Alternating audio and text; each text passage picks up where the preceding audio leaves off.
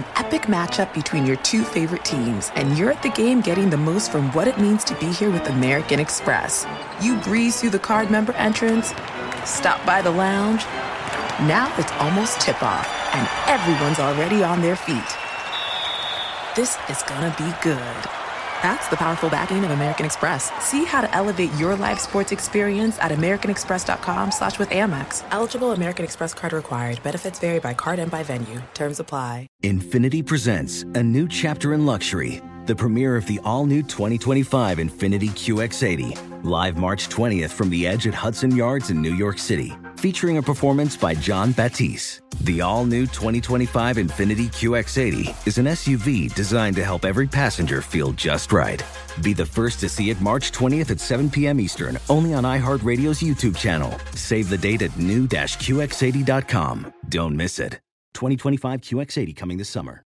I'm Dr. Sanjay Gupta, CNN's chief medical correspondent, and this is Chasing Life three out of four U.S. adults are considered overweight or have obesity. 75% of Americans. Dr. Fatima Cody Stanford. Our weight is one factor that plays a role in our health, but by itself, it doesn't give us the full story of who we are. We have to look at our full person. Listen to Chasing Life, streaming now on the iHeartRadio app.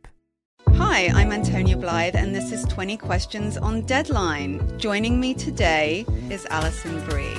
Welcome, Alison. We got second place in my seventh grade lip sync contest for one of the songs on that album. The one that was like, You've already won me over. Oh, that's a good one. Yeah. It's a very of all slow. The, of all the options. In spite of me. Like, what did we do? It's so slow. Don't forget to listen to 20 Questions on Deadline. Thank you again, Alison. Thank you. The 2021 MLB season is here, and although the seats may not be full, your bankroll has the chance to be. Greg Hoops Peterson has you covered for every game, every day this season, along with comprehensive analysis and angles for getting to the window while celebrating the walk-off winners and blown saves of what will be a wild season. Now it is time for the Baseball Betting Podcast with Greg Peterson.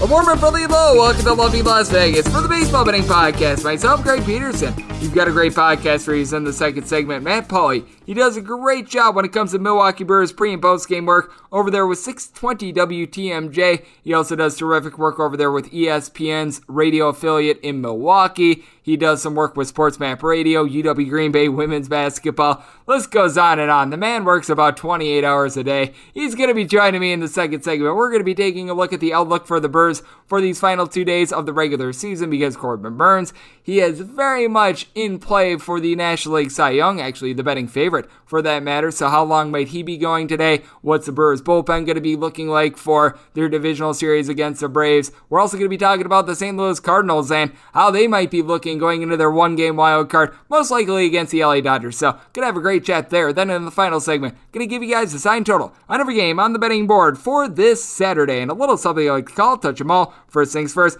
always love to be able to answer Twitter questions on this podcast. If you got one or two ways to be able to fire those in. First way is my Twitter timeline at gunit underscore 81. Keep in mind, letters EM they mean does not matter, so please do send these into the timeline. Other ways, find an Apple Podcast review. If you rate this podcast five stars, it is very much appreciated. And then from there, you're able to find whatever you'd like to hear on this podcast. Find that five star review. Did wind up getting in a couple questions today, so let's dive into the Twitter mailbag. So you have questions, and Greg may or may not have any insight into them, but let's dive into the Twitter mailbag. I don't have Twitter handles on either of these because I know that many of you guys have asked me about quite a few of these. I know that many of you guys have have awards when it comes to odds win the Cy Young, odds win National League MVP, what have you. And I know that many of you guys have asked me how I would hedge this ticket, that ticket, what have you. And I will not tell you necessarily how to hedge because if you wind up asking 50 different people how to hedge, I'm not going to say that you wind up getting 50 different answers, but you'll probably get somewhere right around 37 and a half different answers because it's just one of those things in which you've got to evaluate, for one, how much do you stand to win with regards to the bet. If you wind up having like Corbin Burnes at 20 to 1 to win the Cy Young. I'm just spitballing something here. And you want to putting 10 bucks down on it, you stand to win 200. That depends. Are you a doctor that's making six figures? If you are, well, the $200 is probably not going to make much of a difference. If you're someone that's in college, you need money for textbooks or what have you, that $200 is actually very significant for you. We've got so many different people that listen to this podcast with a wide variety of different incomes, with a wide variety of different situations in general, and you have to evaluate that. How much does that actually mean to you? How much is it going to make a difference on your bankroll and or just your bottom line in general? And then you have to take a look at what are some of the other options, like what I just threw out there with Corbin Burnes to win the Cy Young. Really other than Max Scherzer, I don't think anyone else wins this award. I feel like Walker Buehler should get a little bit more respect for what he's been able to do this year with how many starts he's had of six plus innings, but it seems like it's a two headed race. So it's one of those cases in which if you stand to win a whole lot of money and say that you've got Corbin Burnes instead of at 21, more like 30 to 1 and you wind up instead of putting $10 on it like $150 you stand to win a lot more which means that you also don't want to be just completely left in the abyss on that as well. So it's one of those cases in which if you'd only stand to win like $200 on that $10 bet you probably don't wind up hedging it because the $200 it's probably going to be making less of an impact rather than if you stand to win like $4,000 or something like that. So that's the way that you've got to play it. It's all based on the future and just how much in general, if what I wound up throwing out there a little bit earlier, Corbin Burnes going up against the LA Dodgers today, how you feel like he's going to be doing in that start. And I know that many of you guys have asked about gauging motivation as well when it comes to this final week of the season, and it's something where I think that you've got to be taking a look at just the mindset of a player. If a player is actually going out there on the field, they are taking the mound, if they're going to be playing their normal second base, they're going to be giving it their all. When it comes to anti quote tanking, when it comes to not being out there and giving it their all, I don't necessarily subscribe to that. Now, I think that front offices tank. I think that managers are wanting to give young guys a couple opportunities. So, like Salvador Perez, for example, he's dealing with a little bit of an injury, but he's got 48 home runs for the Kansas City Royals. You got to feel like he might want to try to get one more in order to push himself over the top, win that home run crown. That's something that you want to take a look at. He's going to be swinging for the fences on every single one of his at bats. If you've got a pitcher that's out there in the eighth inning, you've got to feel like he's going to want to strike out every single hitter. And also keep in mind that when it comes to a lot of these guys, they're not going to just give away at bats because a lot of these guys, they wind up having contract incentives. If you wind up hitting for like 25 home runs, if you wind up hitting like 300, if you have an on base percentage of X, Y, Z, what have you. So if the players out there just assume that they are giving 100%. But the big thing is looking at the lineups, knowing who's in, who's out. That's a big thing when it comes to motivation because the players out there, I think that they're going to be trying 110% every single time. Sometimes the managers, they want to see what they've got with some of their younger prospects. So hopefully that answers your questions. Always do appreciate them. Now let's take a look back at what we wound up seeing on Friday Major League Baseball. Try to find some trends and try to get to know these teams a little bit better. What happened yesterday? Let's go around the bases and find out. And much like last weekend, this is going to be a little bit of an abbreviated version of the recap just because now you've got the Greg Peterson experience on the Vegas Stats and Information Network, iHeartRadio, Fubo TV, Sling, what have you. That is every Friday through Saturday if you're out there on the West Coast from 10 p.m. to 1 a.m. So the Friday show bleeds into Saturday, Saturday show bleeds into Sunday. And then if you're on the East Coast, that is 1 a.m. to 4 a.m. Eastern, talking a little baseball, talking some football, all forms of it, college football, NFL. Going to be talking, obviously, college basketball when that's in season as well. So that's why we're cutting this a little bit shorter. But if you want up taking the New York Post play of the day on Friday, you want up pitting as the Philadelphia Phillies shut out the Miami Marlins by a count of 5 to 0. Mr. Ranger Suarez winds up delivering seven scoreless innings from their Hector Neris, Ian Kennedy. Both give you a scoreless inning And for Ranger Suarez. Final eight starts of the season, he wound up posting a buck 24 ERA with one home run surrendered in 51 innings. So he was impressive. Bryce Harper, his 19th home run since the beginning of the month of August in this one. He gets his 35th of the campaign. That comes off of one Sandy Alcantara. And then we were talking about this gentleman with William Boor on the podcast earlier in the week. Matt Vierling, a up and coming prospect for the Philadelphia Phillies, his second home run on the campaign. That winds up coming in the ninth inning off of reliever Preston Guilmet. A 34 year old journeyman winds up giving up his home run in his inning of work for Alcantara. He winds up giving up the home run to Harper, four runs in total over the course of five innings. From there, Zach Thompson, Zach Pop, and Mr. Bellatti, Andrew Bellatti, winds up all giving you scoreless innings for the Miami Marlins overnight with men in scoring position. So big thanks to them for helping out with that total. The Pittsburgh Pirates wind up taking it to the Cincinnati Reds. 9 to 2 the final. And for the Reds, they have now scored 4 runs or fewer in 12 out of their last 13 road games as Luis Castillo gave a pretty good start. He gives up one run over the course of five and a third innings. Lucas Sims gives you pair of outs out of the bullpen. Art Warren gives you a solid inning. And then from there, things completely unravel for the Cincinnati Reds, giving up eight, count them, eight runs in the eighth inning, putting a new definition on what that eight means. Michael Lorenzen gives up five runs and he gets as many outs as Greg Peterson. And Amir Garrett gives up two runs in one out, and Dauri Moreta winds up giving up a run in his two thirds of an inning, including a home run to Cole Tucker for Tucker. That was his second home run of the campaign. I believe that that was of the Grand Slam variety, and for Will Crowe, a very good start for him. Six scoreless innings, gives up just one in the process, nine punchouts, by far his best career start. Anthony Banda, a scoreless inning, and then Chris Stratton, and David Bednar both give up a run in their inning of work, but the Pittsburgh Pirates avoid moving to 101 losses with their win. The Toronto Blue Jays avoid just completely embarrassing themselves and stay the course when it comes to the American League wild card. They wind up taking down the Baltimore Orioles by a count of six of four. For the Orioles, they made things a little bit interesting in the eighth inning as you had a pair of home runs. Kelvin Gutierrez gets his third of the campaign off of Steven and then Adam Cimber gives one up to Pat his fifth. For Mr. Cimber, he winds up giving up two runs in a third of an inning. Steven Matz winds up giving you seven innings, giving up two runs in the process, and then Jordan Romano, one and two thirds innings, scoreless. And for the Toronto Blue Jays, you wind up having Danny Jansen get his 10th home run season, and Austin Dickerson, he winds up getting his sixth. The home run for Dickerson comes off of Brooks Kriske, who gives up four runs while getting four outs. That's not great. Tom Eshelman, he got a shelled, man. He gets the start, two and two thirds innings, giving up two runs, and his ERA stays relatively steady as a 7.16 from there. Conner Greene, one and a third inning scoreless. Fernando Abad, not Abad in this one. He winds up giving you an out of the bullpen without giving up anything. Marcos Z playing a scoreless inning, and Isaac Mattson, one and a third inning scoreless. Teams were held relatively scoreless out there in Atlanta as the Mets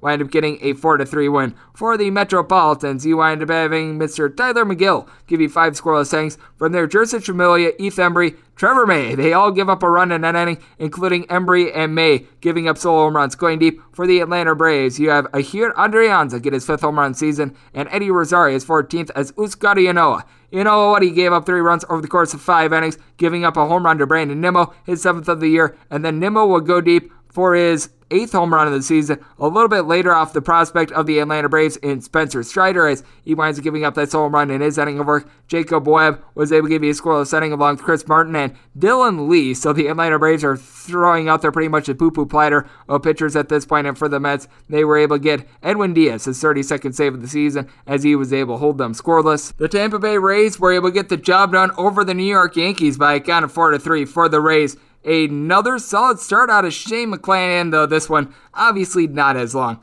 Three innings, one run given up by Mr. McClanahan. From there, Pete Fairbanks was able to give you a scoreless inning. Louis Head and Josh Fleming combined for four scoreless innings. Andrew Kittredge made things a little bit fascinating, giving up two runs in the ninth inning, but all in all, team was able to get the job done as Nelson Cruz was able to come through his 32nd home run of the season. He winds up getting that off of Nestor Cortes, who has now given up a home run in I kid you not, 11 straight starts, and he's given up three runs or fewer in all but one of them. He gives up two runs, including that homer, over the course of four and two thirds innings. Clay Holmes, Wandy Peralta both give you a scoreless inning. You wind up having Jonathan Loáisiga and Alberto Abreu combine for a scoreless inning, and then Domingo Germán winds up giving up two runs in his one and a third innings. And for the New York Yankees, they go three of seven with men in scoring position, but until that ninth inning, they weren't able to generate much of anything. Meanwhile, the Boston Red Sox, they were held down a little bit earlier in their game against the Washington Nationals, but they were able to erupt for a fourth spot in the sixth to be able to win by a count of 4 to 2. So they stay in control of one of those wild card spots as going deep for the Red Sox. Bobby Dalbec, his 25th home run season, and Hunter Renfroe's 31st as they both come off of Josh Rogers in the sixth inning for Rogers.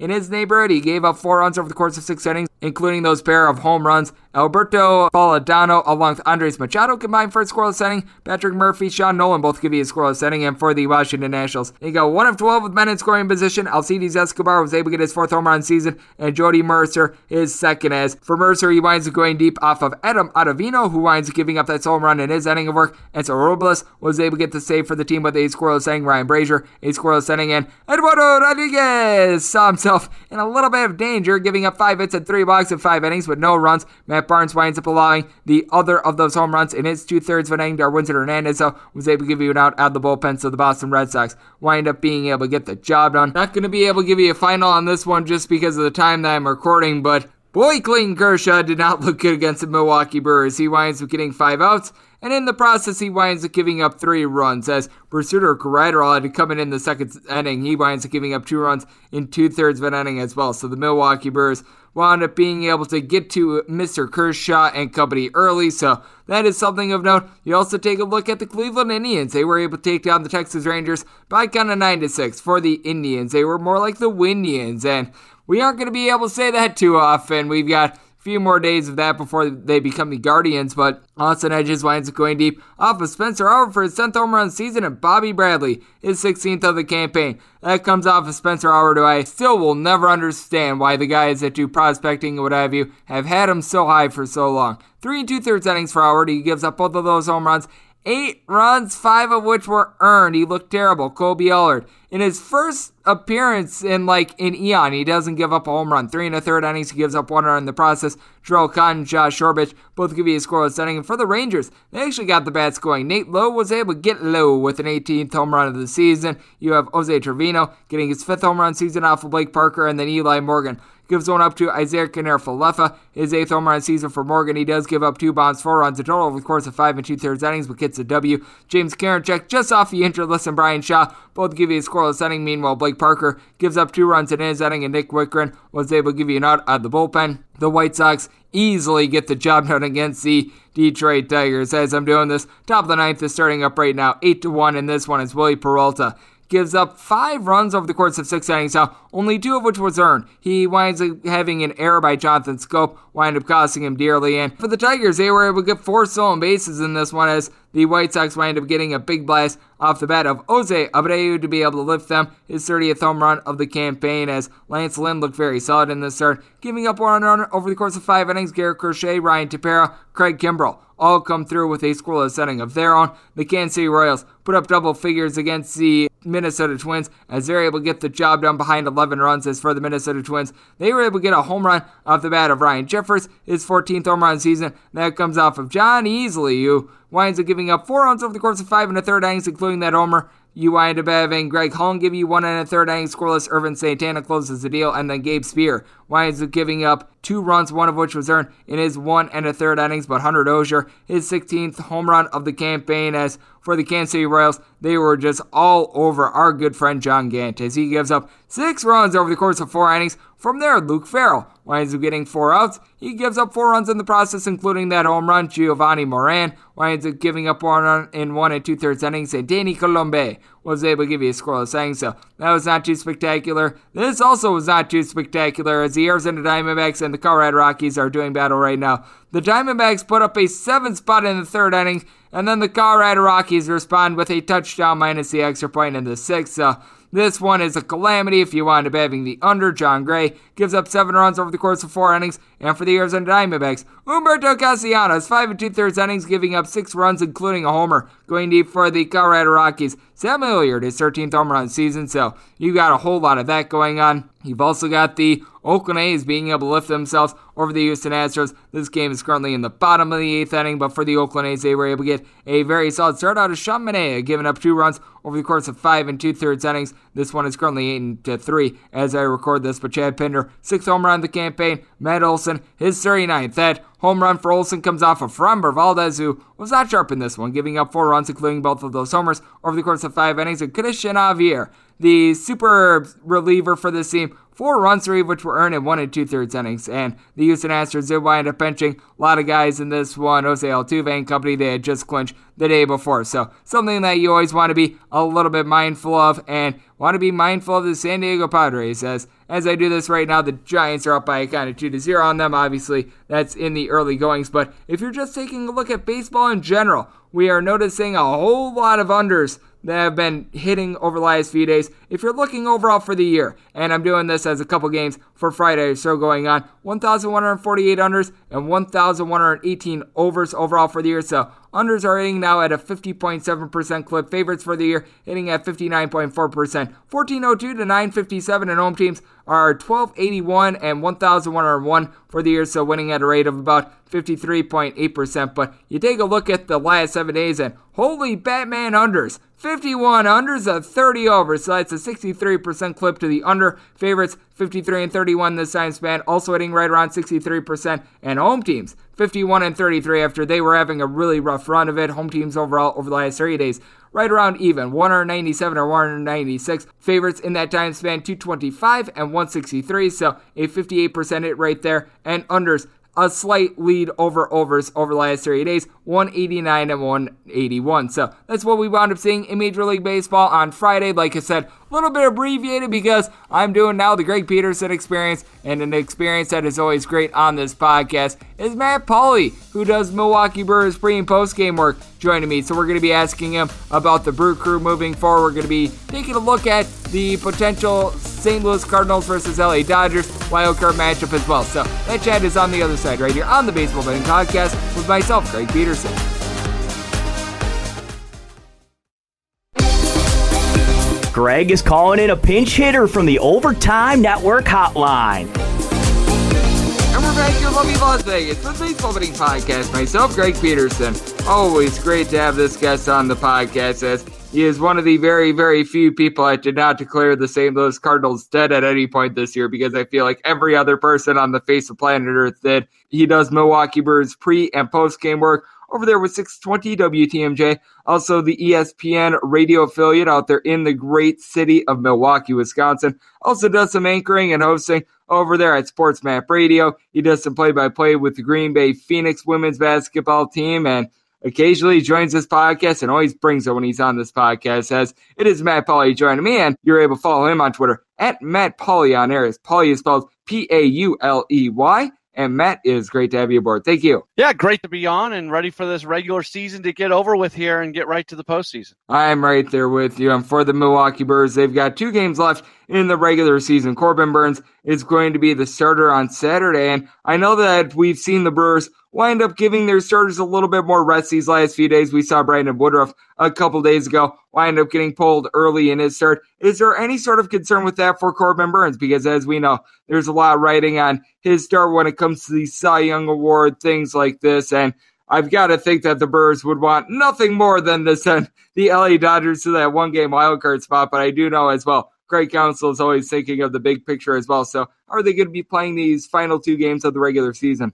Yeah, I think like all that stuff matters. They're going to worry about themselves and they're going to worry about their team. Like they're not going to push Corbin Burnes to 100 pitches just so he can get more innings in there to make his case for the Cy Young Award that much better. I think he's got a pretty solid case as is already without this next start.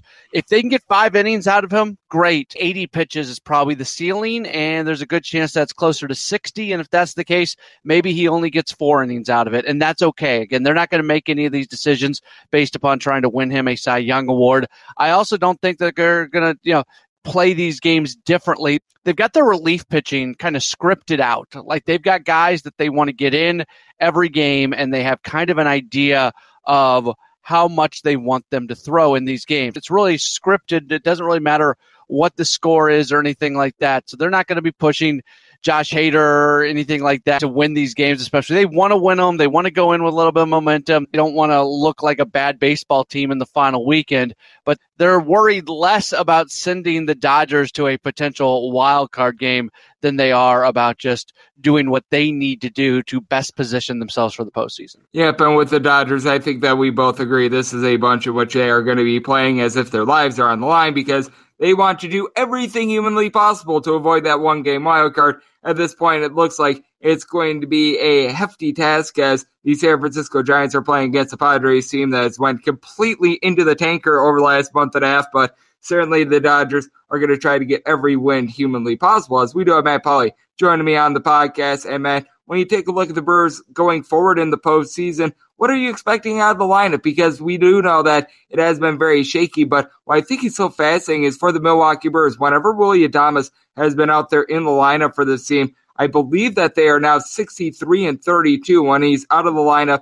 There's something in the neighborhood of like 32 and 32. So it has been a very stark difference. As we know, Adames wound up missing quite a bit of time in the month of September. Does it sound like he's good to go for the Brewers for the postseason? Because I think that's really the biggest question that the Brewers do have at this point, aside from obviously Devin Williams and if he's going to be able to return or not. Yeah, so he's not 100%. He was never going to get back to 100% this year. He talked about that when he had his last injured list stint. He said, probably not going to get to 100% this year, but if you can get back to 95%, that's going to be good enough for him to be in the postseason. He was scratched late. I think it was the first game of the last St. Louis series, if I'm remembering correctly. Yep. Craig Counsell after the game said, look, if this was a playoff game, he would be playing, but there's no reason to push it. He felt just a little bit of tightness in that quad, and that's the injury that he had that put him on the injured list. So he's not 100%. I guess there's always a little bit of a red flag there because if you're not 100%, you would think that that would make it maybe a little bit easier or more likely that it could result in some type of injury or re-aggravation of that injury would be the better way to say it. I'm not worried about that for him. I think he's going to be fine. I think he's going to be a big part of this. I would expect him to play in every single postseason game, but it is worth just kind of leaving in the back of your mind that he's not 100% and at any given moment he could do something that could tweak that quad a little bit. If the Brewers get out to a big lead in one of these games against the Braves, or if they get down big in one of these games, do you take the opportunity to get him out of the lineup? I, I think that's probably a smart, prudent sort of thing to do inside of a game but he's going to start these games. He's played at an MVP level. And you just gave the numbers in terms of the win loss record. They are a different team with he does so many things. What he does at the plate, what he does defensively, what he does to deepen the lineup, and then just from a big picture standpoint, what he does in the dugout, what he does in the clubhouse. There's so much going on there. He's the guy that you need there in the middle of the order. Yep, and you mentioned it with the Milwaukee Brewers. They are all set for their series against the Atlanta Braves that is going to get started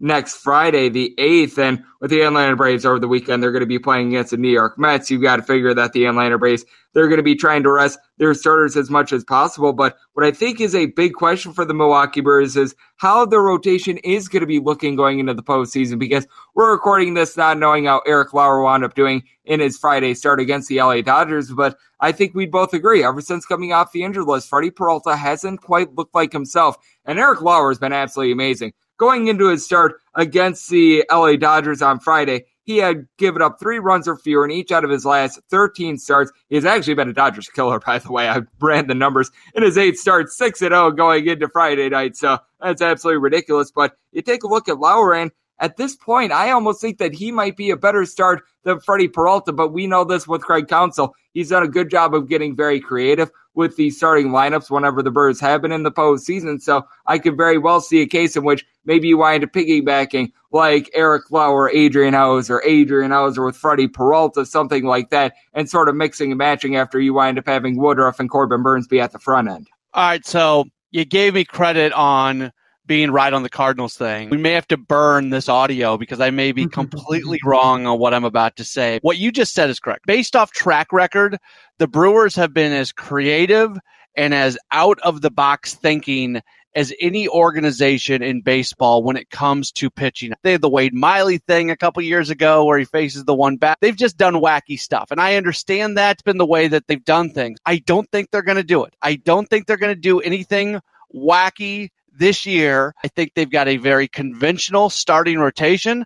I think they still absolutely believe in those top three guys, and they're going to be t- the top three starters. And I think Eric Lauer is going to be the fourth guy. The only thing that I can like talk myself into just a little bit is especially when Devin Williams got hurt, that opens up a spot on the roster. I don't think Brett Anderson's going to make the postseason roster, but if Brett Anderson makes the postseason roster, maybe, just maybe, I can see some type of scenario where they use Anderson as an opener and then they go to a, a Lauer or something like that after that. That's as crazy as I, I don't think it's going to be piggybacking. I don't think it's going to be doing weird stuff. I don't think it's going to be openers. I don't think it's going to be initial outgetters. I don't think it's going to be any of that stuff.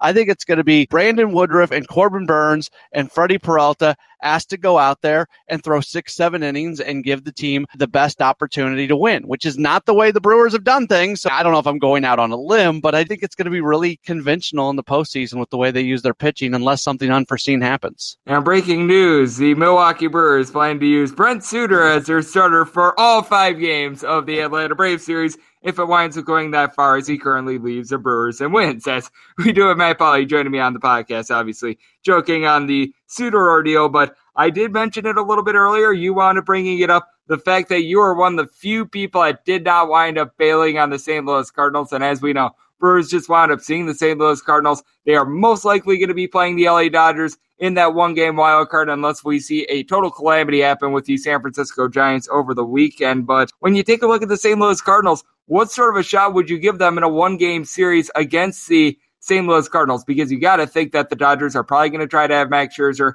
go in that game for the Cardinals. You got to think that it's going to be old, reliable Adam Wainwright. And at this point, I just cannot count the St. Louis Cardinals out of anything because we have just seen some very wacky things happen all year long. And them going into Friday having won 18 out of 19 games is one of the most ridiculous things we've seen since the Colorado Rockies went on their run in 2007. Yeah, October. That was crazy. And the Cardinals have announced that Adam Wainwright is going to start the, the wild card game, so there's no real question mark there on what's going to happen. I think it's a toss up game. I think it's a 50 50 kind of game. Now, if you put the Cardinals and Dodgers in a division series, in a five game series, if you put them in a seven game series, I take the Dodgers every single time. But there is nothing more random. You know this as well as anybody with how locked in on baseball gambling you are. There is nothing more random in professional sports than a single baseball game. That's I don't like the wild card game because I think it should be at least a best of three series. Baseball is built for series, not games. So a single game is incredibly random. I hope that the Dodgers go with Scherzer in that game so we can see Wainwright and Scherzer. I think that's a great pitching matchup between a couple old guys. For sure, one Hall of Famer in there, maybe two Hall of Famers, depending on what happens with Wainwright. He's probably still a question mark on whether or not he's going to get to Cooperstown. But I think it's a total toss up. And that's notable. I think that's a remarkable statement to be made because I'm not oblivious to the Dodgers record and the fact that the Dodgers are a really good team. And I think the Dodgers are still the betting favorite to win the World Series. They're all these things. And here you have the Cardinals as the second wild card. I really think it's just a total 50 50 game on who ends up winning that. I'm right there with you. If I'm getting a nice plus price on the St. Louis Cardinals, you know where my money is going to be heading when you've got a team that's 18 and 1 in their last 19 games going into Friday. It is absolutely remarkable. And when you take a look at the St. Louis Cardinals in general, it's not necessarily been one thing with them. We've seen them come back from multiple run deficits like six times over the last three weeks. And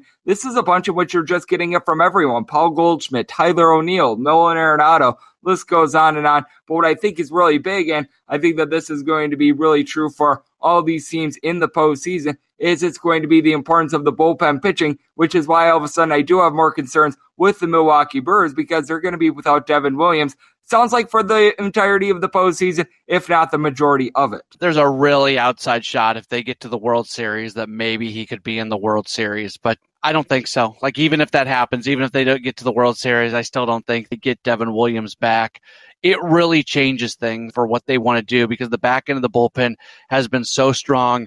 Boxberger in the seventh. He wasn't quite as good in the month of September. He got to 70 plus games used this year. First time he's ever gotten to that mark in his career. That's a big number as is. That's a bigger number when you consider the fact that they're coming off the 60 game schedule last year. So they've really take their foot off the gas with Boxberger here over the final week of the season to try to make sure that he is in as good a shape as possible. I sense I could be wrong on this. I sense that they'd probably just rather leave Boxberger in the seventh inning role and not move him to the eighth inning role. Now, maybe depending on availability in the bullpen, there might be a scenario where you almost have to use Boxberger in that eighth inning spot. If you can get seven out of a starter, if you can get seven out of Woodruff, if you can get seven out of Burnes, maybe you do go to Boxberger in the eighth in that situation. I think in a perfect world, you're looking at Boxberger to stay in the seventh, Hader to stay in the ninth, and all of a sudden you're looking at that eighth inning. How does that work? Now, if you have Aaron Ashby available, he's kind of the wild card in all of this. His slider is incredible. It's one of the best pitches on the staff. And you're talking about a, a staff that features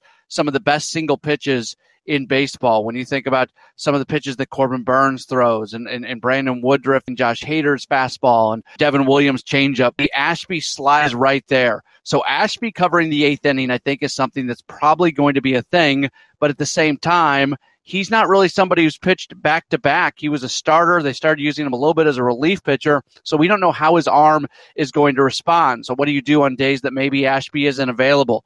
Perhaps those are the days where Boxberger goes to the eighth and uh, like a Jake Cousins or a Hunter Strickland covers the seventh, maybe you're a little bit more liberal with your starting pitching. Or if it's Brandon Woodruff or Corbin Burnes on the mound, you're really, really hopeful that you're able to get seven innings out of those guys. So you only need to cover the eighth and ninth out of your bullpen. Brent Suter is going to have a bigger role as well. Kind of going to be a collective group effort to try to make up for Devin Williams, but that's a big loss. You can see that scenario where there's a one run lead in the eighth inning and, and somebody comes in and all of a sudden it turns in the other direction very quickly. What was a big time strength for the Brewers in their back three innings, I think there's a few more question marks there because they will not have Devin Williams available. I agree with you. I do think that it is going to be a little bit of a damper for the Milwaukee Brewers not having Devin Williams. Certainly a strange situation that you don't want to see, but a situation that we always want to see on this podcast is having Matt Pauley on because you do absolutely terrific work over there with 620 WTMJ along with the ESPN radio affiliate out there in Milwaukee, Wisconsin, doing pre and post game work for the Brewers. Unfortunately, wound up getting a little bit cut off towards the end of the interview with Matt, but I'll give out the Twitter handle once again at Matt Pauley on air, and the last name is spelled P A U L E Y. So he is doing absolutely tremendous work. He's been on this podcast many times, and it is always a pleasure to get him aboard. So big thanks to Matt for joining me right here on the Baseball Betting Podcast. And coming up next, it is that time of the podcast to give you a sign total on every game on the betting board for this Saturday, and a little something like to call Touch 'em All. Welcome back to the Baseball Betting Podcast with Greg Peterson as we're off to a quality start, and now it's time to walk it off in a grand fashion. And we're back here in lovely Las Vegas for the Baseball Betting Podcast. Myself, Greg Peterson.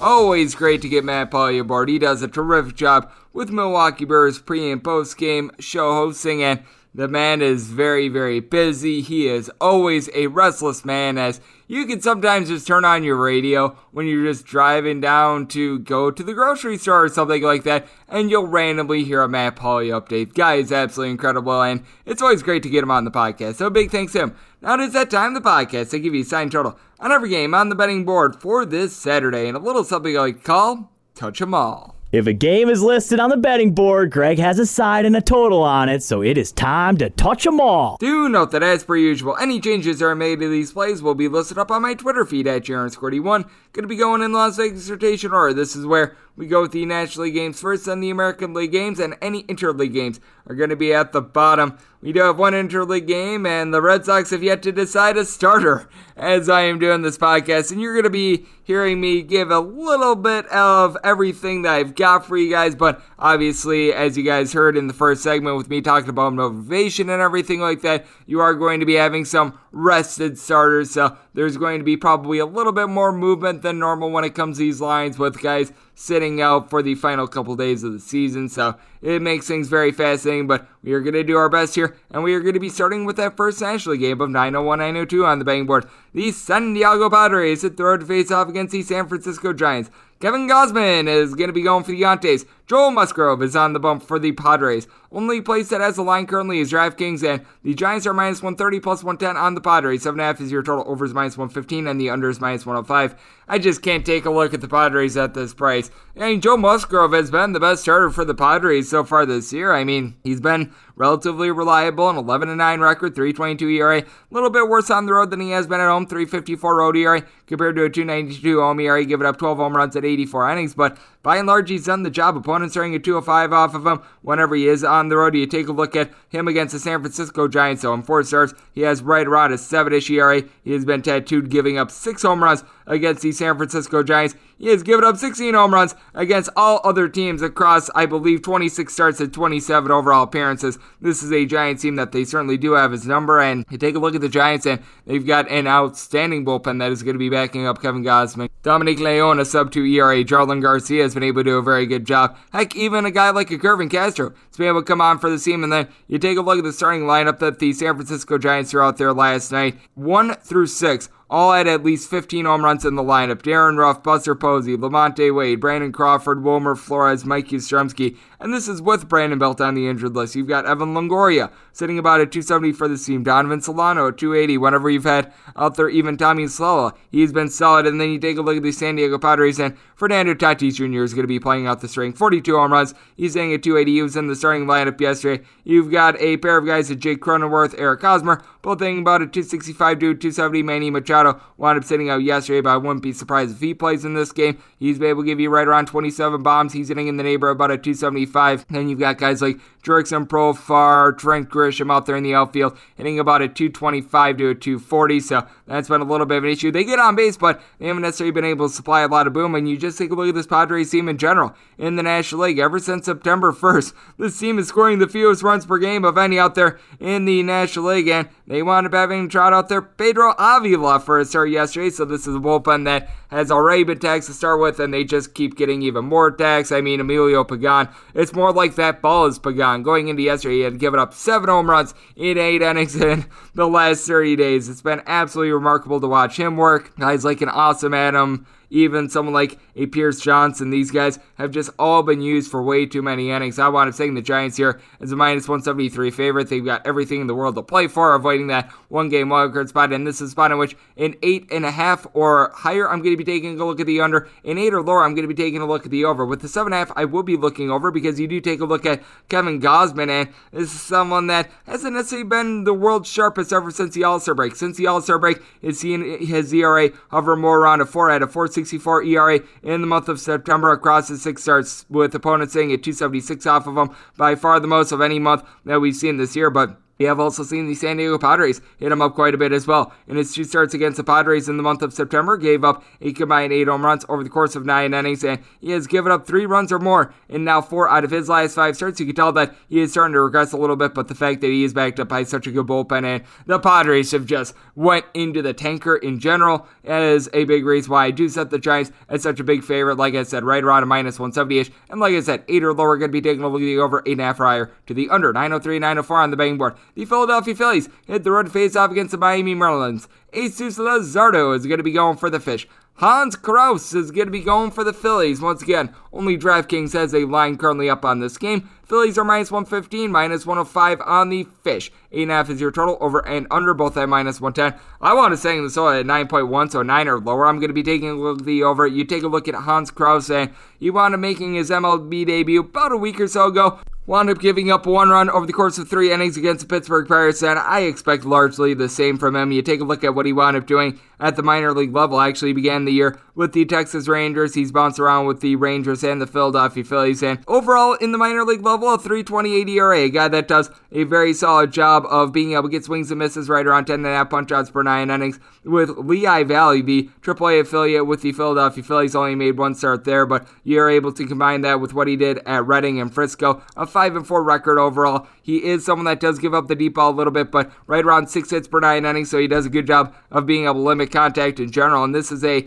Miami Marlins team that, shall we say, does not necessarily have a lot of mashers out there because Jesus Aguilar, his season is done. So you're going to be looking to a pair of guys that have north of 10 home runs so far this year in Jesus Sanchez along with Jazz Chisholm to be able to give you a little bit of something. And even Sanchez was out of the lineup yesterday for the Miami Marlins. Chisholm is hitting about a 250 for this team. You've got Bryan De La Cruz, who's hitting about 300, but ever since coming off the injured list, he has not been himself. Then you take a look at Magneuris Sierra. You're able to throw in there Lewis Brinson and Payton Henry. These guys are hitting about a 225 to 235. We've really seen Lewin Diaz struggle at the plate as well, right around at 250 on base. And for the Philadelphia Phillies, Bryce Harper, you got to figure, is going to be playing these final two games. He has, ever since the beginning of the month of August, had 18 home runs, hitting above a 300. He's a guy that is really vying for the MVP award. You've got Travis Jankowski out there. He, along with Freddie Galvis, both hitting right around a 240 to a 250. Ronald Torreyes, as he's been in and out of the fold as well. Brian Miller hasn't given you much. Didi Gregorius is hitting a 210. Andrew McCutchen wound up peeking out the fold yesterday. Odubel Herrera has been giving you a little bit of something, but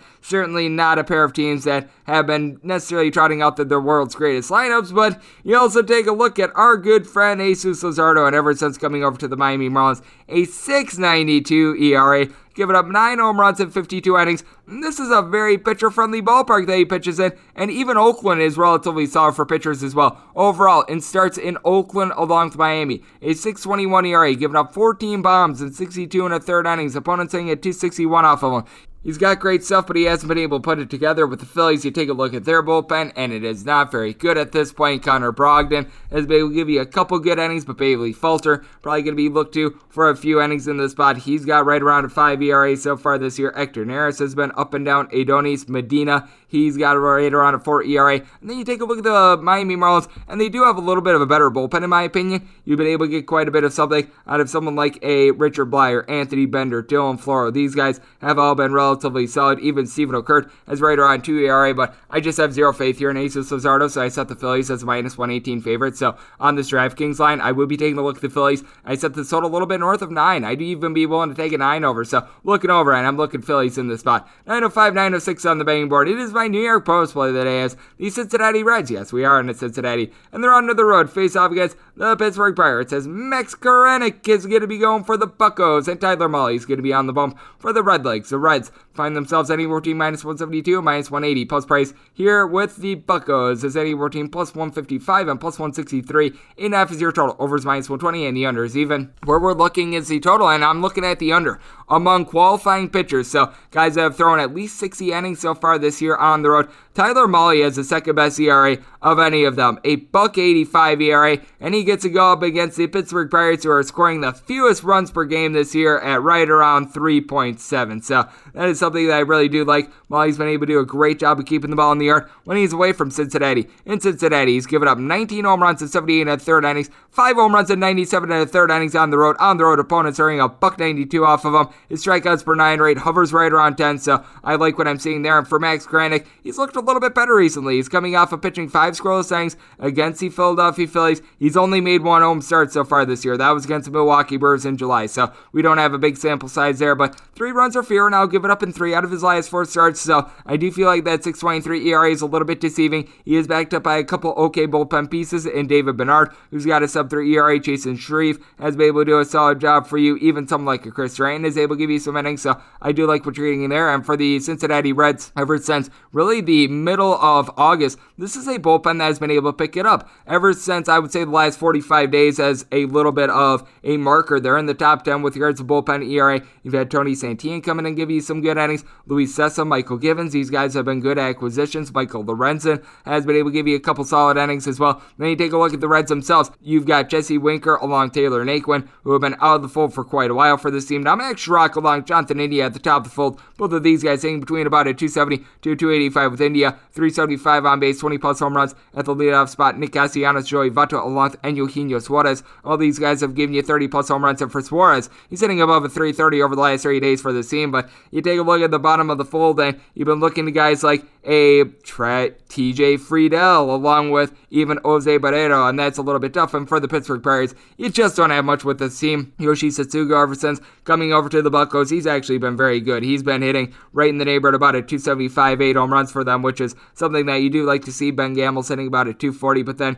Kevin Newman, Anthony Alford, these guys in between about a 225 to 230. You've got Hoy Park, Michael Perez, list goes on and on of guys. They're in below the Mendoza line of 200, so it's really bad. Bryan Reynolds was out of the fold for the team yesterday. He's had 20 plus home runs. He's hitting right around 300 and by far is their best offensive force. So I do take a look at this spot and I think we're getting a really low scoring game. The New York Post play today is the under. Tyler Mahle has just been absolutely dominant on the road. So I wound up setting the run line of the Reds more around like a minus 130, minus 135 ish. I'm getting this anywhere between a minus 105 to a minus 115. Sign me up for that Reds run line along the New York Post play of the day of the under 907, 908 on the betting board. You've got the Chicago Cubs in the road face off against the St. Louis Cardinals. Jon Lester is going to be going for the Cards. Meanwhile, Adrian Sampson is going to be going for the Cubs. Cubs are finding themselves as underdogs of anywhere between plus 155 and plus 161. Meanwhile, if you're taking a look at the Cards, it's anywhere between minus 172, minus 189 is your total. Over is anywhere between minus 110 and minus 115. The under is anywhere between minus 110 and minus 105. And I do think that regression is going to be coming in for Adrian Sampson. He's actually been able to give the Cubs a couple nice starts, but you take a look at him, he is very much a pitch to contact guy. He has been giving up quite a bit of hard contact as well. He's got a 287 ERA despite having given up seven home runs in 31 and a third innings. That's just absolutely insane. Then you take a look at Jon Lester. He too has given up the deep ball quite a bit. He's given up right around 1.8 home runs per nine innings overall. But you take a look at what he's done ever since he's gotten to St. Louis, and he has been very solid for the Cardinals. A 4.13 ERA across his 11 starts, and you just take a look at what he was able to do in the month of September. It was quite impressive. A 3.07 ERA. Now he did wind up giving up seven home runs over the course of 29 and a third innings, so you could see a little bit of regression come through for him as well. Not necessarily much of a swing and miss guy. His strikeouts per nine rate is right around 6 as well. But I do like what I've seen from him recently, and he's backed up by a St. Louis Cardinals bullpen that has been very reliable recently. Alex Reyes in more of the middle innings has been able to do a good job. Luis Garcia has given you some good innings. CJ McFarland as well. Giovanni Gallegos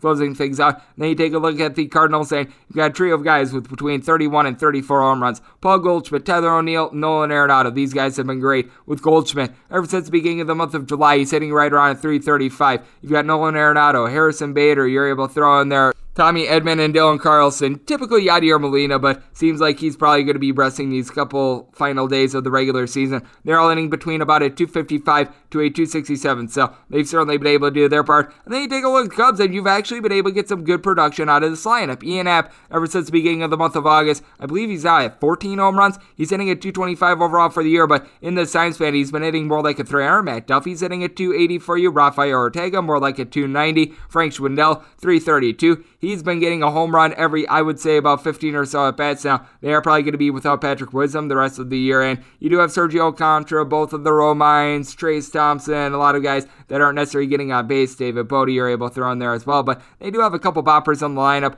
Problem with the Cubs is this is a bullpen that has been really bad since the trade deadline. They gave away Ryan Tepera, Craig Kimbrel, even Andrew Chafin, and you've got, oh boy, Rex Brothers, who ever since the All Star break has an ERA that's hovering right around 8 ish. You've had Codi Heuer really start to regress for this team, and a Morgan's been able to give you a couple solid innings, but Tommy Nance has a 707 ERA. So I do take a look at this spot. I do think that you're going to be getting quite a few runs in this one. I wound up saying the total personally at a 9.7, so I'm going to be taking a look at the over in this spot. And when it comes to the Cardinals, this team is white hot. I think that they're going to keep it going. I wound up saying them on the money line at right around minus 230. If you're looking at the run line, you're able to get this as good as a plus 125 at DraftKings.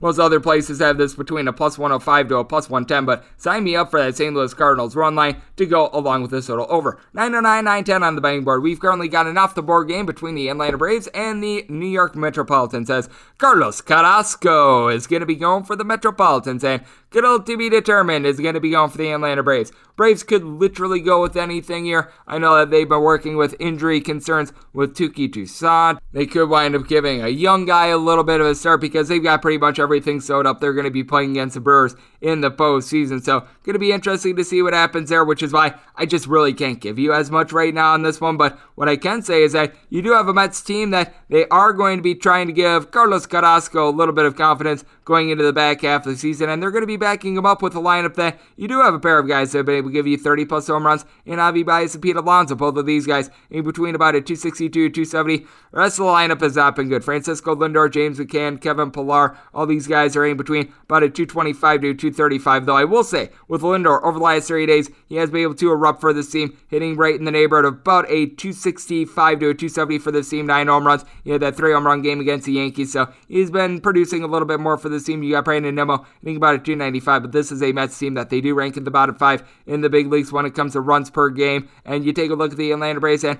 they did wind up resting a couple guys yesterday. You saw Freddie Freeman out of the fold. They did wind up utilizing Austin Riley along with Ozzie Albies, a pair of guys giving you 30 plus home runs. Adam Duvall, you got to figure is going to be on the shelf for these final couple games. So you're probably going to have Orlando Arcia, Eddie Rosario, along Guillermo Heredia, like we wound up seeing yesterday. Joc Pederson will probably get a little bit of run as well, and he's relatively solid, hitting about a 240, 17 home runs so far this year. But keep in mind that he wound up seeing his at bats really diminish towards the back half of the season. And for the Atlanta Braves, this is a bullpen that they are going to be backing up whoever starts with a relatively solid one. Tyler Matzek, ever since the beginning of the month of July, right around a 2.25 ERA. AJ Minter has come off the injured list. He's looked relatively solid. Jacob Webb has certainly has had his ups and his downs over the last 30 days, though, right around a 4.5 ERA, and he's seen actually quite a bit of usage. Now, you don't want any part of someone like a Spencer Strider or anything like that, but at the same time, with the Braves, you do have quite a few guys who are doing a solid job, and for the Mets as well, their bullpen has been good. Miguel Castro has been a little bit up and down along Jeurys Familia, but you've certainly been able to get good innings all year long out of Aaron Loup with right around 1 ERA. Trevor May has a sub 3.5 ERA over the last 30 days. Seth Lugo has been relatively solid for this bunch. He's got right around about a 4.15 ERA over the last two or so weeks, so he's been able to give you a little bit of something. I do take a look at this spot, and I've got to think that with Carlos Carrasco certainly being a guy that is not what he once was, a 5.73 ERA. You take a look at what he's been able to do on the road so far this year, and he's got a 5.40 ERA in four starts, only allowing one home run in 18 and a third innings, but a little bit of small sample sizes overall. He's given up 10 bombs in 48 and two thirds innings. That I'll probably be setting the Braves as some sort of favorite. How big of a favorite all depends on what we wind up getting out of the Atlanta Braves, though. And I'm thinking that this is a total in which an 8.5 or lower. I'm going to be taking a look at the over, a 9 or higher to the under. But check back in the morning, my Twitter feed at Jaron Squirty one cents. The Braves are a little bit of a mystery at this point. 9 11, 9 12 on the bang board. The Arizona Diamondbacks are going to be playing us to the Colorado Rockies as Antonio Senzatela is going to be going for the Rockies and Zach Gallen is going to be on the bump for the Arizona Diamondbacks. Here's something we haven't said much this year. The Diamondbacks are a favorite, anywhere between minus 125 and minus 140. Meanwhile, with the Rockies, you're going to be getting them anywhere between plus 115 and plus 124, and your total on this game is 8.5. The over and the under, anywhere between minus 105 and minus 115. Going into yesterday, the Rockies were 18 and 17 in their last 35 road games. Now, they started out the year 6 and 33 on the road, but this is a Rockies team that all of a sudden they've actually been playing some halfway decent baseball. And you take a look at this lineup, they certainly have not been great on the road. When it comes to road batting averages, they rank in the bottom three in all the big leagues. But Brendan Rodgers on the road is hitting right around 280. Trevor Story has been able to give you a double digit amount of homers on the road. CJ Cron in his last two road swings has been able to give you seven home runs across those two. So you got a couple guys that are starting to produce for this team. They aren't necessarily hitting up to the 270s, the 260s that you're seeing on the box score for them overall this year. But the Rockies are starting to figure a little bit of something out, and they're going against an Arizona Diamondbacks team that, well, they've got nobody that's more than 13 home runs on the roster right now. Carson Kelly, Dalton Varsho, Ketel Marte, Josh Rojas, these guys all have between right around 11 and 13 home runs. With Marte, he's hitting at 315, but he was the only guy in the starting lineup for the Arizona Diamondbacks with north of a 265 batting average yesterday. You've got Josh Rojas, who's giving you a little bit of something. David Peralta hitting right around 255, but man, it's not been good for the team to say the least. And I do recognize that the Rockies certainly do have their woes when it comes to bullpen pitching. When it comes to the road, you've got a guy like a Daniel Bard who's got right around an 8-ish ERA, but you take a look at that Arizona Diamondbacks bullpen, and my goodness, it is not good. Joe Mantiply has been absolutely one of the best guys that you've had for the team. He and Noe Ramirez with sub 4 ERAs are your pretty much best bullpen pitchers because you got guys like Taylor Widener and Jake Faria who are failed starters that they've been using out of the bullpen. You've got Mr. Frias who's got like a 6 ERA, Brett de Geus a 7 ERA. So it has been absolutely terrible for this bunch. Then you take a look at what the Rockies are trotting out there. You've had Robert Stephenson actually do a very good job on the road with a 2.14 ERA. Ashton Goudeau has a sub 3 ERA on the road. Tyler Kinley even has a 3.2 ERA. So you've got a couple pieces there. Then you take a look at the Arizona Diamondbacks of what you're going to be able to get out of Mr. Zach Gallen, and he's been able to rein it in a little bit more recently. I actually really like his stuff. He's just backed up by a poopy team, but he has given up three plus runs in now four out of his last five starts, and the team in general has just been absolutely terrible in Zach Gallen's starts so far this year. They have won a grand total of five of them, and two of them came in the first month of the year out of 22. So ever since the first month of the year, the Arizona Diamondbacks, I believe, are 3 and 16 in his last 19 starts. That's something that needs to be taken into consideration, and it's not like Gallen's been terrible. I mean, a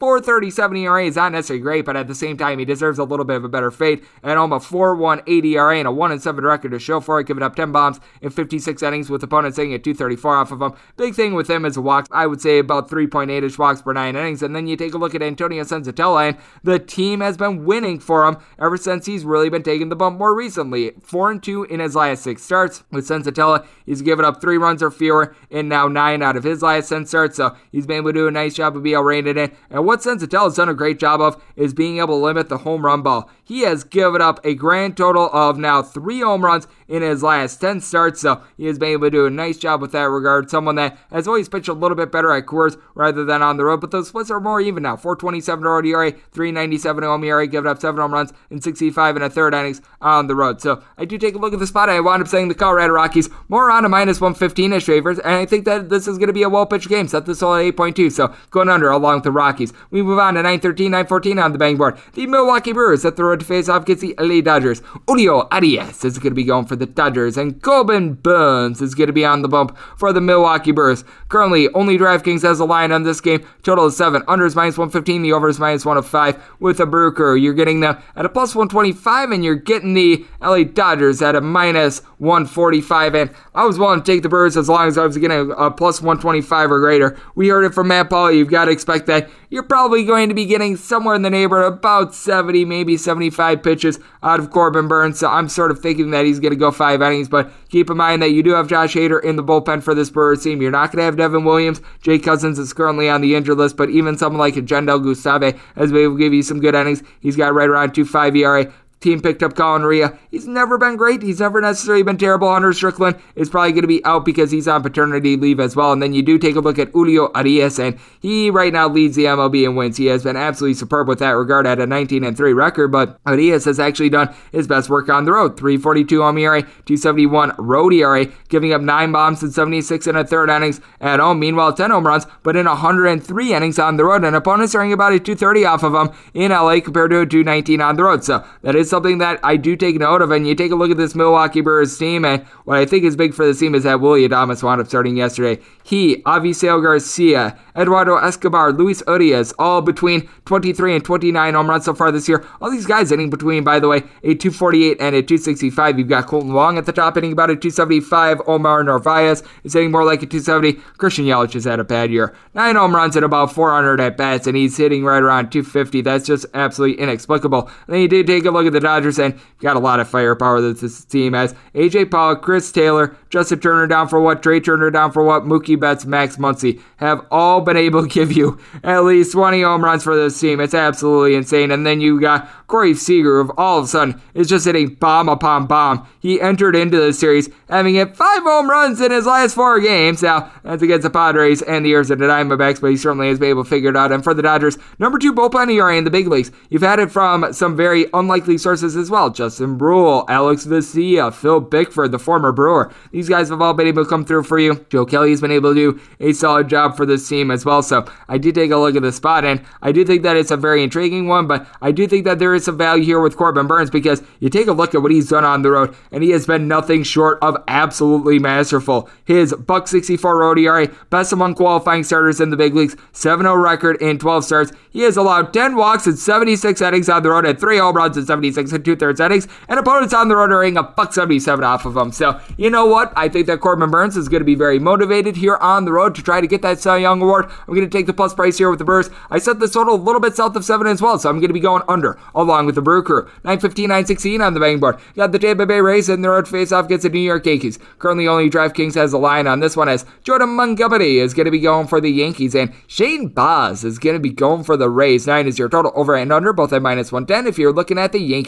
Getting them at minus 150 plus 130 on the Tampa Bay Rays. And I recognize that Shane Baz is not necessarily a household name, but I'm going to be taking a shot here. I really like what I've seen in his first few starts. He was, was really one of the most highly touted prospects in all of baseball. And you take a look at Baz, 10 and two thirds innings across his two starts. Team is 2 0 in them. He's given up a grand total of two runs and five total hits in them. Um, now, two of those wound up flying over the fence when he wound up facing off against the Toronto Blue Jays. But even in his time at the minor league level, at the minors, he was giving up right around two walks and 12 and a half strikeouts per nine innings, doing an absolutely amazing job. And he's going up against a guy in Jordan Montgomery. He has been solid himself. He's given up a combined three runs over the course of his last three starts. But keep in mind, two of those starts wound up coming against the poopy Texas Rangers and the poopy Baltimore Orioles. So certainly who you wind up playing against needs to be a little bit of a factor there. But still, when you're giving up one run or fewer in seven out of your last nine starts, you're certainly doing something right. Actually, make it nine out of his 11 starts. So this has been a very good performing Jordan Montgomery. You take a look at him at home, 311 home ERA, 378 road ERA, giving up just six home runs in 66 and two thirds innings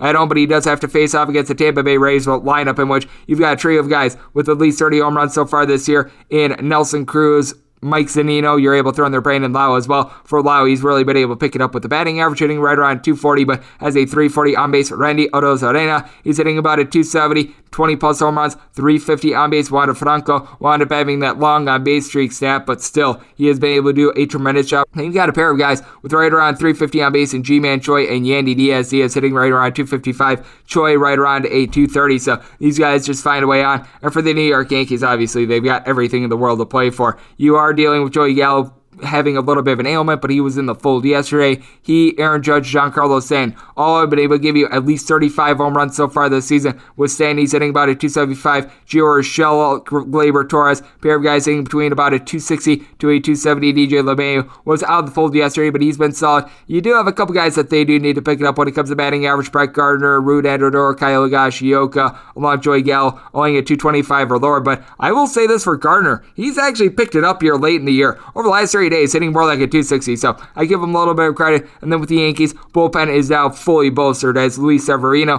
has been able to come out of the bullpen, give you some good innings. Michael King has been able to do a nice job for the team. Chad Green is someone I do like. Aroldis Chapman, still a little bit all over the place, but you take a look at the Tampa Bay Rays as well. JP Feyereisen and Pete Fairbanks. These guys are doing their job. JT Chargois, it's coming over from the Seattle Mariners, about a 2 ERA. You've got Matt Wisler, who is back in the fold as well. So I do take a look at the spot, and I'm going to be taking the plus price with the Tampa Bay Rays. I felt like this should have been a classic pick 'em. I wound up saying the Rays as a minus 102 just to set a favorite, but I was right there with this. I also wound up saying the solid 8.5. I think that both of these guys are going to pitch a really good game, so going to be going under along with the Tampa Bay Rays. 917, 918 on the betting board. The Baltimore Orioles hit the road to face off against the Toronto Blue Jays. Alek Manoah is going to be going for the Jays. John Means is going to be going for the Orioles. 8.5 is your total, over and under, both at minus 110 with the Jays. Anywhere between minus 230, minus 235 is your price. Anywhere between plus 190 and plus 208 is your price on the Orioles. I'll just give out the run line right now because I think that that's of intrigue to many people here. Anywhere between minus 150 to minus 120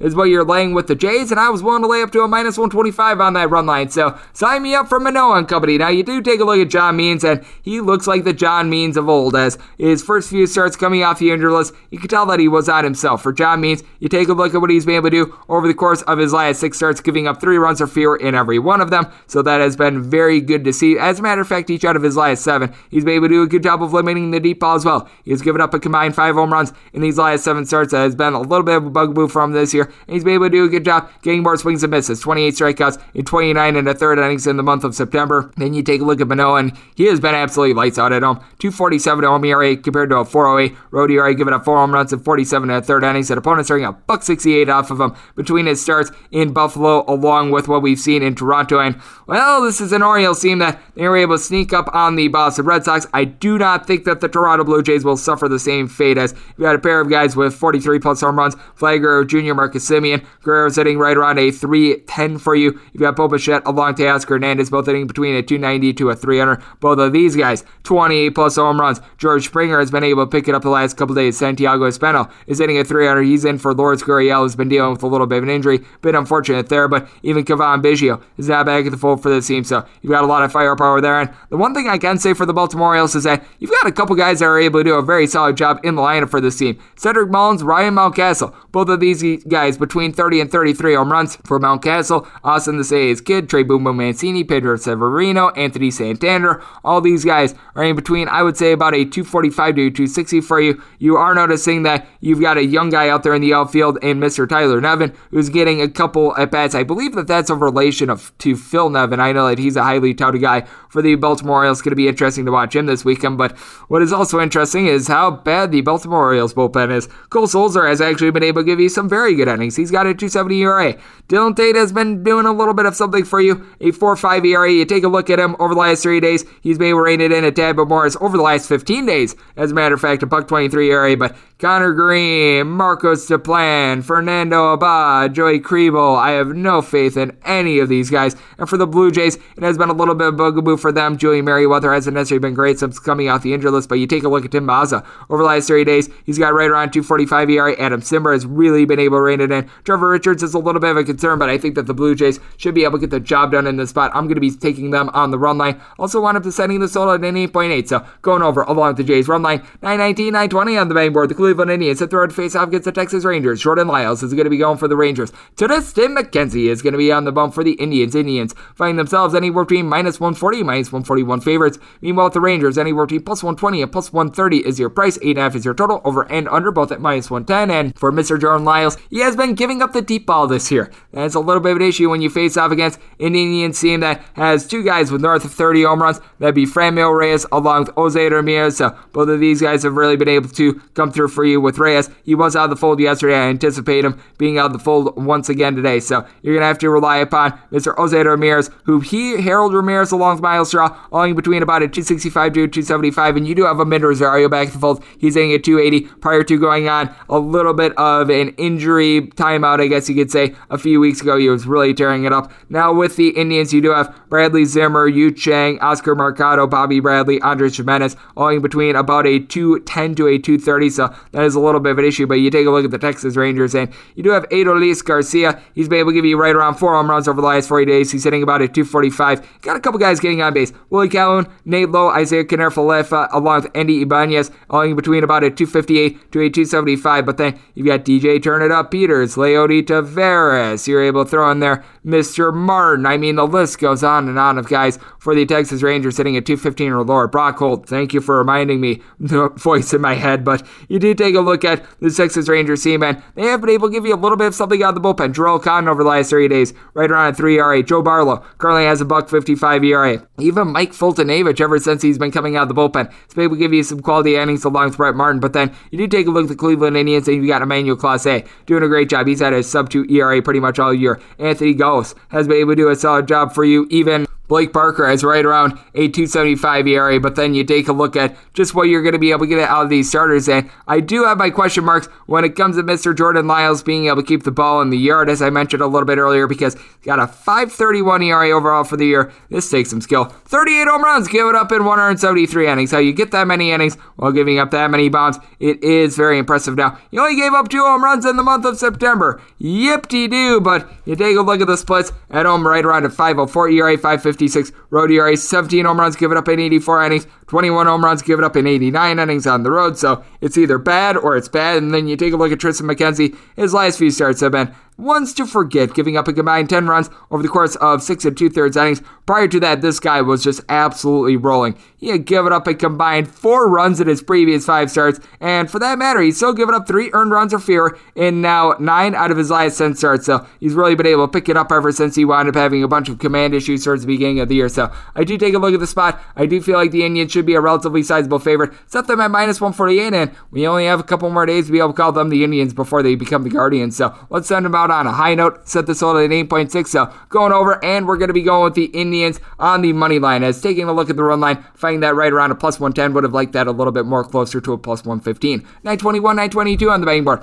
The Oakland A's at the road face off against the Houston Astros. Jake Odorizzi is going to be going for the Stros, and Paul Blackburn is going to be getting the bump for the Oakland A's. You got the A's finding themselves anywhere between about a plus 138 to a plus 140 underdog. Meanwhile, with the Astros, anywhere between minus 150 and minus 169 is your total. Over is minus 120, and the under is even. When it comes to Paul Blackburn, he's got an ERA that is hovering right around 7 since the beginning of the 2018 season. This year, he's been able to rein it in a little bit more. He's given up five home runs over the course of 36 and a third innings. Certainly not a swing and miss guy, but on the road, a 579 ERA in his three starts, giving up four bombs in 14 innings, and opponents are hitting a 328 off of him. On the road, overall, they're hitting a 300 off of him. So that is an issue when you go up against the Houston Astros team that you've got a whole lot of guys that they are ready to match for this team. Now, when it comes to the Houston Astros, they did wind up sitting a couple of their marquee guys yesterday, like an Jose Altuve and company, but that's because they had just clinched. So I think that now that you've got a new day and guys have recovered from their hangovers and whatnot, you're going to have a little bit more of a full lineup for this team as you've got Carlos Correa, Kyle Tucker, Jose Altuve, Yordan Alvarez, all giving you at least 25 home runs, all hitting at least at 272 for this bunch. Chas McCormick, whenever he's been out there, he has been solid. He's been hitting right around 250 with 13 bombs. Alex Bregman is hitting at 275. Michael Brantley's hitting above a 300, along with Yuli Gurriel. So this is still a locked and loaded lineup. Even one guys like Jose Siri and company are out there as he's been hitting right around 300. And then you take a look at the Oakland A's, and they are now toast for the postseason. But to have quite a few guys giving you at least a 340 or greater on base in Josh Harrison, Tony Kemp, Starling Marte of the Marte Parte, Matt Olson, Mark Canessa. These guys have been relatively solid for you. For Olson, he's been carrying the mail all year long. 38 home runs at 109 RBI going into yesterday. Chad Pinder's been hitting right around 245. Yan Gomes hitting at 260 as well. And then you just had a very up and down year when it comes to Matt Chapman. He was out of the fold yesterday, but he's been able to give you right around 14 home runs since the beginning of August, but he hit right around like a buck 60 in the month of September as well. So that's an issue. And for the Oakland A's. What else is an issue? The bullpen. Over the last 40 days, it's been right around a 5 ish ERA. Jake Diekman has completely gone into the tanker. You take a look at Lou Trivino. His ERA over the last 30 days is hovering right around 7. Sergio Romo, his ERA the last 30 days, a 12 10 in 9 and 2 thirds innings. He's allowed 5 home runs. So that is a big, giant issue. And for the Houston Astros, you've been able to get some good innings out of Kendall Graveman. I know that Cristian Javier has been used as a little bit of a super utility guy. He's been pretty solid. Ryan Stanek along Blake Taylor. They're giving some good innings. I do think that Jake Odorizzi is going to be backed up quite well. And I do think that Odorizzi is going to be able to give you a halfway decent start. I still felt like Javier should have belonged in the starting rotation, but I take a look at Odorizzi at home. 361 ERA. He's given up five home runs in 42 and a third innings. Bonus starting about at 240 off of him. And then you take a look at what he did in the month of September. He didn't wind up going very long in his starts, but still, a 235 ERA across his four appearances, did not wind up giving up a single homer. And this is a man that has now given up three runs or fewer in seven out of his last eight pitching appearances. For that matter, two runs or fewer. So I do take a look at the spot. I do think that the Astros should be a relatively sizable favorite. If you're looking at them on the run line, I'm seeing them as a plus 120 across the board. I was willing to take this as long as I was getting north of a plus 110. I also set this all at 9.3. So we're going to be going over along the Astros on the run line. 923, 924 on the betting board. The Detroit Tigers going to be in the road face off against the Chicago White Sox as Lucas Giolito gets a start for the Sox. And Matt Manning is going to be going for the Detroit Tigers. The Tigers anywhere between plus 215 and plus 234 is their price. Meanwhile, if you're taking a look at the White Sox, anywhere between minus 260 and minus 265. 8.5 to 9 is your total. On the 8.5, over is minus 120. The under is even. On the 9, flip it. The under is minus 120 and the over is even. And for Mr. Lucas Giolito, it has been a little bit of an up and down year, and for the White Sox in general, feels like they've been in a little bit of cruise control ever since the All Star break. They haven't necessarily had a lot of pressure on them ever since the All Star break when it comes to the division. But you take a look at Giolito, and he's really been able to put together some very nice starts recently. This is a man that has now given up three runs or fewer in now each out of his last eight starts. So he is beginning to roll there. Up missing a little bit of the month of September, but in his last three starts, he has been able to put it together, giving up a grand total of four runs across them. Went four innings in his first start off the injured list against the Angels, five and a third against the Rangers, and then six scoreless against the Cleveland Indians. So he's been able to build himself up for Giolito. He's actually been a little bit worse at home than on the road. 395 home ERA, a 325 ERA on the road, giving up 18 bombs in 82 and a third innings at home compared to nine and right around 91 and a third innings on the road. But then you take a look at Matt Manning, and he's got some big home and road splits as well. 518 home ERA, 767 road ERA. He's given up five home runs in both environments, but he's pitched right around 17 fewer innings on the road. Opponents are at 318 off of him whenever he is on the road. And you take a look at the Chicago White Sox team, and you've got a very fearsome lineup out there as you've got a lot of guys. They're in between, I would say, about a 255 to about a 270. You've got Eloy Jimenez, Yoan Moncada, Leury Garcia, Jose Abreu on that full for Abreu. This is a man that he's trying to trace down that RBI crown as he's got 113 RBI so far this year. Tim Anderson uh, has been hitting right around 300. Luis Robert is trying to finish the year with a 350 batting average. That's been impressive. You've got even a guy like a Gavin Sheets hitting at 245 for this bunch. Cesar Hernandez has been able to supply some boom 20 plus home runs. And for the White Sox, the bullpen is really starting to rate in. Craig Kimbrel, Liam Hendriks, these guys look very solid. You've been able to get some good innings. Uh, Ryan Tepera and Jose Ruiz for Tepera. He goes under the radar, but you take a look at what he's been able to do for this bunch, and he has been nothing short of spectacular for them. He has a 281 ERA ever since he was picked up as part of that deal along with Craig Kimbrel. You've been able to get some good innings recently out of Ryan Burr along with Aaron Bummer as well. Then you take a look at the Tigers, and this is actually a top 10 bullpen ERA ever since the All Star break, and they've got a winning record since the All Star break. Jason Foley, Michael Fulmer, pair of guys with sub 4 ERAs now. You're without Gregory Soto, you're without Jose Cisnero, but Drew Hutchison has come in. He's been able to do a solid job for the team. And Alex Lange, you take a look at his last 30 days, he's got a 2 ERA as well. So I do think that there's a little bit of sneakiness when it comes to this Detroit Tigers bullpen. It's just hard to have faith in Mr. Matt Manning on the road. I needed at least a 225 to be able to take a shot here on the Tigers. We are there, but you take a look at the run line of the White Sox. This is where the question comes in. You've got it right around about a minus 135 to a minus 140. I was willing to take up to a minus 130, so it's one a little bit out of range. So in this one, gonna be going with the plus price with the Detroit Tigers. This is also a spot where I wound up saying the total at 8.8. So we're gonna be taking one of the nines under because I do think that there is gonna be a little bit of value here with that Tigers pitching, and I'm gonna be taking the plus price with the Detroit Tigers. 925, 926 on the betting board. The Minnesota Twins hit the road face off against the Kansas City Royals. Chris with K. Bubic is gonna be going for the Royals, and Griffin Jax is gonna be going for the Minnesota Twins. Twins are at DraftKings A minus 120 favorite, even money on the Royals there. 9 is your total, over is minus 120, and the under is even. Only place in which I'm seeing a lineup for this game, and I just take a look at Griffin Jackson. There is no backing him in this spot. Now, I recognize that Chris with the K. Bubic is certainly not going to be the next Bob Gibson or anything like that, but you take a look at it, and Griffin Jackson has been really, really bad. He's given up 23 home runs and 77 innings so far this year. I mean, that's just absolutely inexplicably bad, and he's been even worse on the road, ladies and gentlemen. 7 32 road ERA for Jax, giving up 11 home runs in 35 and two thirds innings. Opponents hearing a 260 off of him. That's not what you want to see. Then you take a look at Mr. Chris with the K. Bubic, and he's been solid at home. He's given up five home runs in 56 and two thirds innings compared to 16 in 66 and two thirds innings on the road. He's got a 397 home ERA, so that is certainly passable. You take a look at this Royals bullpen, and they rank in the top eight with regards to bullpen ERA ever since the All Star break.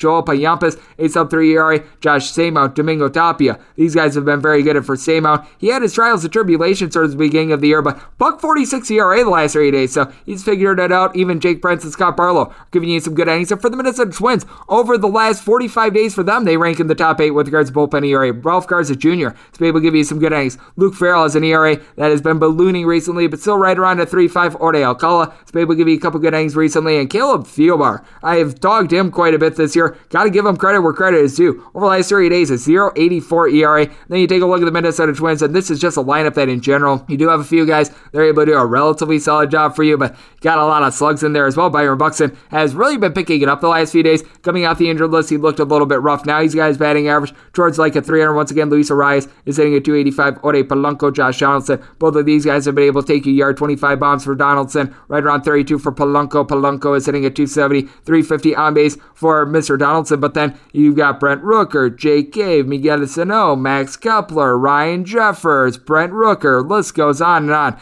of guys are hitting a 225 or lower. You're able to throw in there Andrelton Simmons. Now, I will say for Mr. Sano, he has been able to give this team 30 home runs so far this year. You take a look at what he's done recently, and his on base percentage has been right around a 320 the last two months, but certainly you could use a little bit more there. And then with the Kansas City Royals, you've got Salvador Perez DHing this weekend. He, Whit Merrifield, Andrew Benintendi, all in between about a 275 to 280, and so Alberto's been able to give you right around 270 as well. Nicky Lopez is hitting a 3 now. Carlos Santana, Hunter Dozier, Cam Gallagher, these guys have not necessarily been great towards the bottom of the full bow with Perez. How about the 48 home runs and 121 RBI going into yesterday? Those both lead the league, so he has been incredibly impressive there. I did take a look at the spot, and I feel like the Royals should be a favorite. Griffin Jax, I think is going to be giving up Jacks. Perhaps one to Salvador Perez. I want to say this one at 9.3 as well, with the Royals being a minus 136 favorite. So on this line that we're seeing at DraftKings, we'll be taking it over along with the Royals. 927, 928 on the betting board. The Seattle Mariners are going to be playing the LA Angels. Jonathan Diaz is going to be going for the Angels. Chris Flexen is going to be on the bump for the Mariners. The Mariners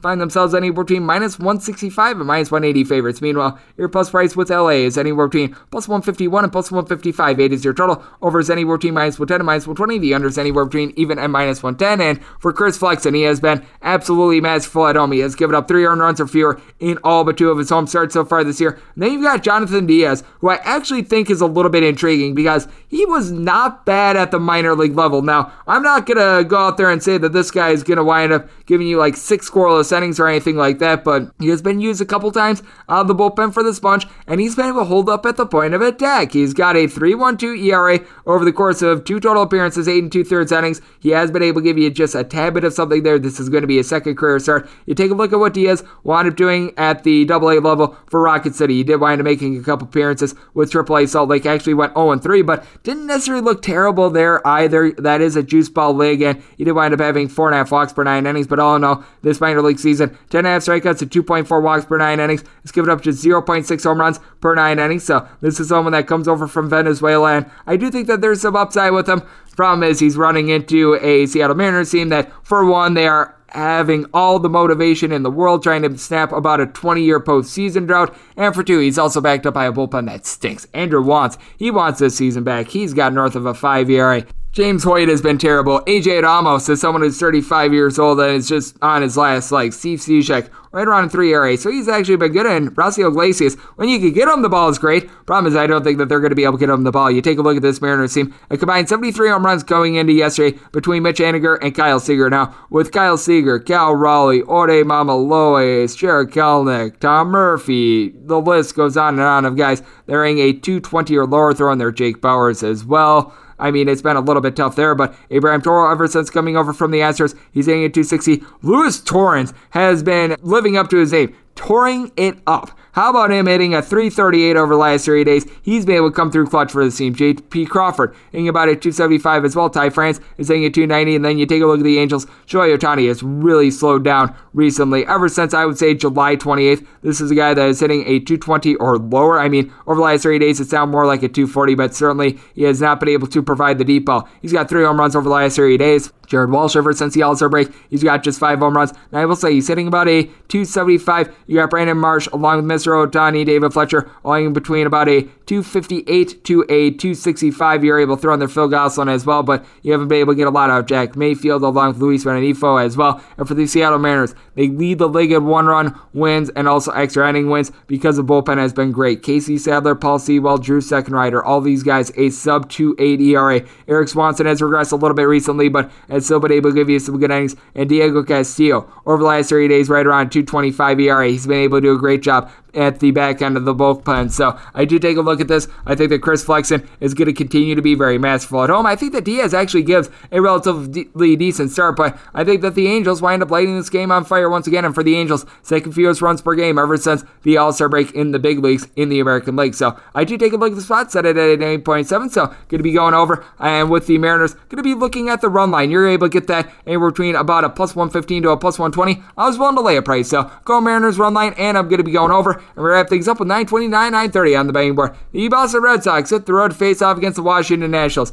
With the Red Sox, we have no earthly idea who's going to be going for them because Chris Sale, it looks like, is going to be getting his start on Sunday. Meanwhile, you've got Josiah Gray, who's going to be on the bump for the Washington Nationals. Right now, I'm seeing an opening line at circa with a to be determined starter on the Boston Red Sox at minus 166 for the Red Sox, plus 151 with Josiah Gray company. 8 is your total, over is minus 115, and the under is minus 105. I've got to think with the Boston Red Sox, Perhaps you wind up going with a guy like a Tanner Houck in this spot. Perhaps you wind up just mixing and matching, but I'd probably be setting them at north of a minus 180 favorite personally, just because I think that the offense is going to be able to do enough against Josiah Gray. Now, Gray in his last few starts has been a little bit better, giving up a combined five runs in 11 and a third innings against the Rockies and the Marlins, a pair of wins. But you take a look at what he did before this stretch five plus runs given up in four straight starts against the Rockies, the Pirates, the Mets, and the Philadelphia Phillies. That is not what you want right there, ladies and gentlemen. This is a man that has had command issues as well. In the month of September, he was giving up right around five and a half walks per nine innings at a 766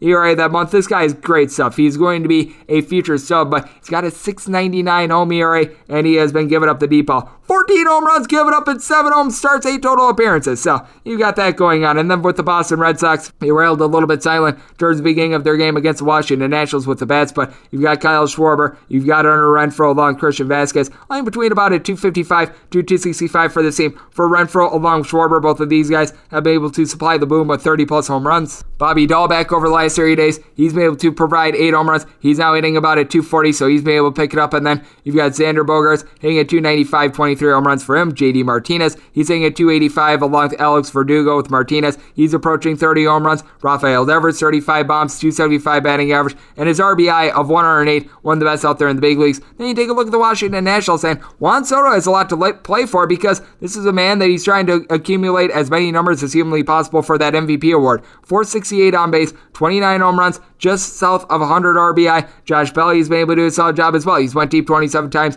He's hitting right around 260 for this bunch. Lane Thomas Jefferson's coming over to the Washington Nationals is sitting in the pocket of about a 280. Alcides Escobar is hitting about a 285. Keibert Ruiz has actually been able to do a very good job for this team. He was one of the centerpieces of that Mad Max Scherzer deal. He's hitting at 280. So you've got a Washington Nationals team that they're able to score some runs. So this is a spot in which if I'm if I'm getting an eight, I certainly would be taking a look at the over. I'm thinking that this total should probably be closer to like a nine and a half or a ten with a to be determined starter with the Red Sox. You take a look at the Red Sox, and you got to figure that you're probably going to want to get a little bit of bulk out of guys like a Garrett Richards, Martin Perez. I mean, I think that one of those guys getting it open, maybe you use Hidekazu Mona for a pair of innings out of the bullpen. Matt Barnes is probably going to be your closer in this one. Darwinzon Hernandez has been relatively solid. And then you take a look at the Washington Nationals bullpen, and it has not been good to say the least. Kyle Finnegan, he has started to regress. Not necessarily his fault. He's just been used so much that he's not even funny. Austin Voth has a 5.43 ERA for the year and a